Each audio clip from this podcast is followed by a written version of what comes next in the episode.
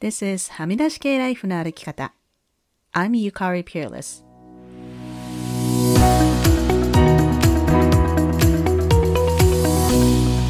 周りが決めた道からはみ出して自分だけの生き方をする人を応援するポッドキャスト、はみ出し系ライフの歩き方。Welcome to episode 253. 皆さんこんにちは、ピアレスゆかりです。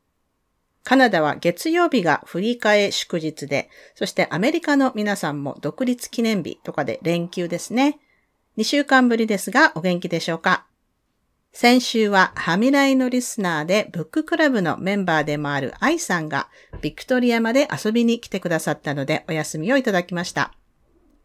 アフタヌーンティーに行ったり、ダウンタウンをブラブラしたり、ディナーに行ったりした程度でしたけれども、いろいろ深い話もできたし、人が会いに来てくれるっていうのは本当にありがたいなと実感しました。さて、本題に入る前にいくつかリスナーさんからのコメントを紹介します。まず、みやさんから。先日の西山桃子さんの回もめちゃめちゃ面白い回でした。今回最近注目されているインティマシーコーディネーターのお仕事のお話。ほとんど知らなかった世界を少し垣間見させてもらったようで、また一歩視野が広がった気がします。日本でも同意の概念はようやく最近広がりつつあるようですが、それでもまだまだな様子。そんな中、基本的人権や同意など、今まさに必要なことを浸透させる役割としても、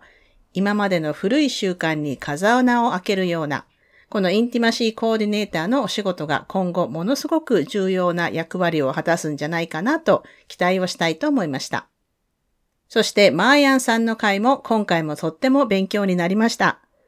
特にスポーツ界でのトランスジェンダーに対する誤解について具体的な話を聞けたことは本当にありがたかったです。ホルモン治療することの体への影響の誤解、体の多様性の話、トランスヘイトの裏には根強い女性嫌悪があるなど、首がもげそうなほど納得な話でした。ゆかりさんが間違いながらも学び続けたいと言っていたのはとても心強く感じましたし、私も同じくそうしていこうと思いました。というコメントです。皆さんありがとうございます。それから次は、ケイコさんから Facebook のはみらいコミュニティのグループにコメントをいただきました。エピソード聞きました。安定の面白さでした。トランスジェンダーとスポーツの関係。常にやり玉に挙げられるのはトランスジェンダー女性。その背後にはミソジニーがあるのでは、などなど、今このタイミングで確認しておくことができて本当にありがたいです。Whipping Girl の翻訳、今日読み始めています。すごく大切な本なのだということが冒頭からだけでも伝わってきます。ゆかりさん、マーヤンありがとうございます。とのことです。けいこさんありがとうございます。そして、みゆきさん、聞きました。やっと貯めてた分消化して最新話あたりまで追いつきました。マーヤン会いつも楽しみにしています。タイミング的にも本当ありがとうございますという感じです。ツイッター見なきゃいいとはいえ、つい開くと開けば日に最低1個はトランス差別みたいな状況なので、もう、ちなみに Whipping Girl めっちゃ良かったです。ブレネーの本みたいに著者本人がオーディオブック朗読しているので、ニュアンスがすごく伝わるのがいいです。日本語版もクラファン支援して届いたけど、まだ読んでなかったので、そろそろ日本語版も読もうかなと思っていたので、リマインドありがとうございます。みゆきさん、お忙しいところ追いついていただいてありがとうございます。そして、沢井達郎さんから、スポーツにおけるホルモンバランスのお話から、トランスに向けられる誤解というより偏見の根底にある女性嫌悪をあぶり出す指摘など、とても勉強になりました。トランスってなるのではなく、生まれた時からずっとそうなんです。って指摘にもハッとさせられました。言葉の選び方にも気をつけていきたいです。沢井さんありがとうございます。そうなんですよね。私も今でも代名詞、まあ、プロナウンなんかもね、気をつけてないと間違えてしまうこともあるんですけれども、間違えながらも学んでいきたいなと思っています。さて、今日は私が大好きでいつも聞いているグレノン・ドイルのポッドキャスト、We Can Do Hard Things から思わず膝を打ったエピソードがあったので紹介したいと思います。このエピソードのテーマは罪悪感でした。罪悪感については、はみらいでも第224回で話しています。一応おさらいすると、罪悪感は私は悪いことをしてしまったと思うこと。で、shame は私は悪い人間だ、ダメな人間だと自分にフォーカスしてしまうこと。それが違いであるという話をしました。罪悪感は悪いことを意図的でもそうでなくてもしてしまった時に感じるもので、こう気持ちのいい感情ではないんですが、自分の価値を下げるのではなく、あくまで自分の行動が悪かったんだと思うので、自己肯定感を下げたり、こじらせたりすることがなく、ある意味ヘルシーであるというような話だったと思います。さて今回このグレノンドールのポッドキャストで面白かったのは、私たちが一般的に罪悪感、guilt と呼んでいるものは、正確には罪悪感じゃなくね？という話でした。罪悪感は私は悪いことをしたと思うことと先ほど言いましたが、もう少し深掘りすると、自分の価値観に合っていない行動をしたときに悪いことをしたと罪悪感を感じるんですよね。第224回ではカンニングを例に出していますが、カンニングをすること、万引きをすること、まあ、あとは浮気することとか、こういったことを悪いことだと思う価値観がない人は罪悪感を感じないですよね。カンニングとか万引きして当たり前と思う人は罪悪感を感じないと思います。なので罪悪感には自分の価値観が密接に関係していて、そこから外れた行動をしてしまった時に罪悪感を感じるのだということです。ここまでは大丈夫ですね。で、グレノンのポッドキャストで出ていた例を出しましょう。例えば、あなたには小さい子供がいて、久しぶりに友達とご飯を食べに行くことにしたとします。子供は、まあ、パートナーに見ていてもらうとか、もしくはベビーシッターとか誰かに預けるとしますよね。で、出かける時になって、じゃあ行ってきますと言うと子供がもう大泣きして、ママ行かないでと懇願してきます。で、あなたはまあそれを振り払ってこう出かけて、まあご飯を食べるその友達に、I have a mom guilt. ママの罪悪感を感じると言ったりしますよね。で、グレヌンによると、この感情は罪悪感と違うんじゃないという話でした。なぜかというと、この例のあなたは、ママが外に出て自分の時間を、友達との時間を作ることは大事で、価値のあることだと思っている。だから子供を預けて外出することはあなたの価値観に反していませんよね。じゃあこれって罪悪感じゃないんじゃない？っていうね。あなたはただこう子供に泣かれたこと、子供が悲しんでいることに対して辛く感じてるんですよね。このポッドキャストでは、この罪悪感でない感情に名前を付けたいとみんな言っていましたが、私はこれは文化的プレッシャーでいいと思います。もう一つ似た例を出すと、例えば、子供が生後3ヶ月であなたは職場に復帰したとします。他の友達にはもっと長く産休を取っている人がいたり、もしくは仕事を辞めてフルタイムでママ業に専念する人もいます。でもあなたの人生において仕事というのはとっても大事なもので、やりがいもあるし、価値のあるものです。でも子供がかわいそうって言われたりすると感じるこの辛い感情。これもやはり罪悪感じゃなくて文化的プレッシャーだと思うんですよね。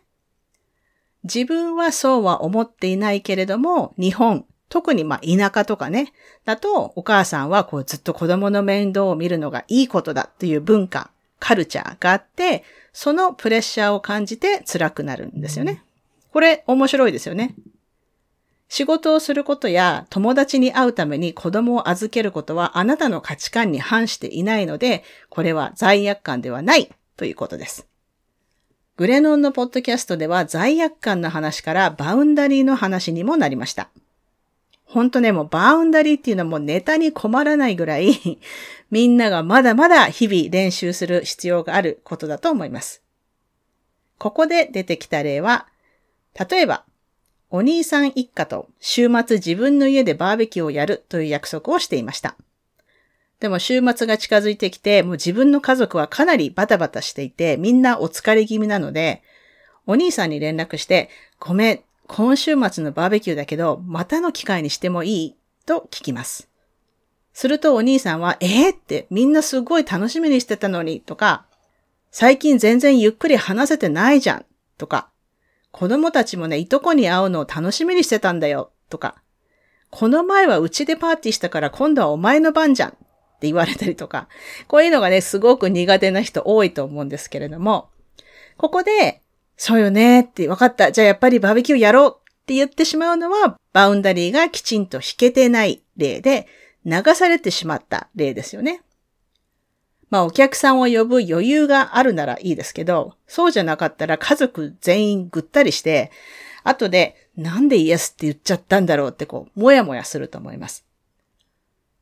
バウンダリーとは、過去のエピソードですと第180回で話していますが、簡単な説明は何が OK で何が OK じゃないかをはっきりさせることです。はみらいのリスナーさん、またはお話会やブッククラブに参加したことのある方でしたら、大体バウンダリーの大切さは理解できていらっしゃると思います。でも、このグレノンのポッドキャストを聞いていて、もっと深掘りすることができました。バウンダリーとは、自分にとって大切なことを提示して、相手に引っ張られないことでもあると思うんですよね。グレノンは、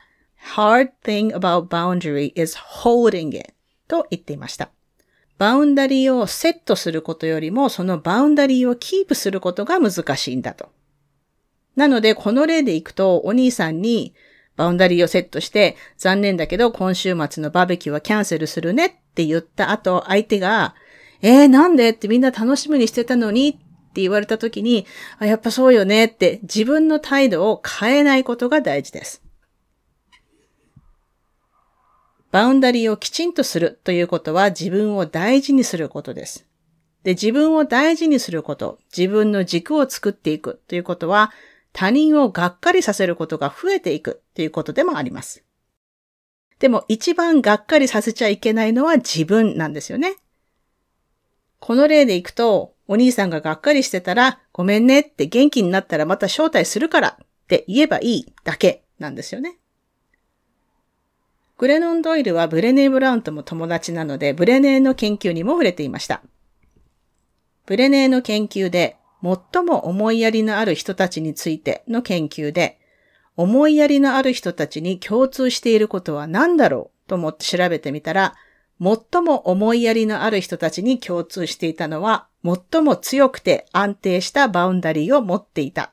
ということだったそうです。バウンダリーが苦手な人は、ノーということで相手をがっかりさせたり、嫌われたりしないか心配するみたいですが、きちんとノーを言わない、バウンダリーをきちんと引かないのは、実は相手にとって親切じゃないことなんですよね。線引きが曖昧だから。ちょっと長くなりましたが、今週は罪悪感と文化的プレッシャー、そしてバウンダリーについてお話しました。ちょっと理解できなかったという方はお気軽に感想、質問をメールしてくださいね。そしてこういった話はいつもブレネーブランブッククラブでしていますので、興味のある方はぜひご参加ください。ちょうど今週から始まりましたが、あと少しだけスペースがあります。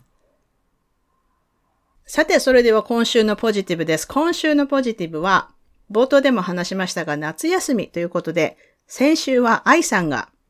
ビクトリアまでわざわざ来てくださってすごく嬉しかったんですが、今週は第216回でゲストに来てくださったカナさんがビクトリアにいらしているので、一緒にご飯を食べることを楽しみにしています。はみらいのリスナーさんでビクトリアに来る予定のある方はぜひぜひお知らせください。それからこれはまだ先の話なんですが、来年あたりビクトリアでリトリートをやりたいなと考えています。みんなで数日一緒に生活していろんな話をしたり、ヨガをしたり、ハイキングしたり、この冬あたりにはもう少し詳細をお知らせできるかなと思いますので、興味のある方はお知らせください。それでは今週もお聴きいただきありがとうございました。はみ出し系ライフの歩き方は、プロデューサー、ホストのピアレスゆかりが未譲渡のコースト整理種領域であるカナダ・ブリティッシュコロンビア州ビクトリアで制作しています。はみらいのインスタアカウントははみ出し系です。また、Facebook にもリスナーさんのグループ、はみらいコミュニティがありますので、ぜひご参加ください。番組へのサポートは PayPal もしくは月ごとのサポートは Patreon そしてサブスタックの有料購読で可能です。ゆかりのニュースレターは毎週サブスタックにて配信していますので詳細欄からご登録ください。いつもサポートをしてくださっているパトロン購読者の皆さんありがとうございます。番組のスポンサーは随時受け付けておりますのでぜひお問い合わせください。今週のポジティブ、今週のブレイブエピソードの感想はいつでも歓迎ですので、はみ出し系 at gmail.com までどうぞ。はみらいを気に入ってくださった方は、ぜひお聞きのポッドキャストアプリにて、はみらいのレビューを書いていただけると嬉しいです。レビューを書いていただいた方には、はみらいステッカーをお送りしますので、住所を教えてください。また、はみらいを応援したいと思ってくださる方は、ぜひおすすめのエピソードを家族やお友達にシェアしていただけるとすごく嬉しいです。さて、ここまで聞いてくださった方に今週の内緒話をお話します。今週の内緒話は、自分の話じゃないんですけれども、私の長男が今新しく制作中のドラマに小さな役で出ることになりました。すでに撮影は1回あって、また7月中にあるみたいですけれども、テレビデビューするときは皆さんにお知らせします。というわけで今週も黙らない女、黙らない人でいてくださいね。Be brave, be kind, but don't be silent. Your voice matters. Stay safe, everyone, and thank you for listening. Bye.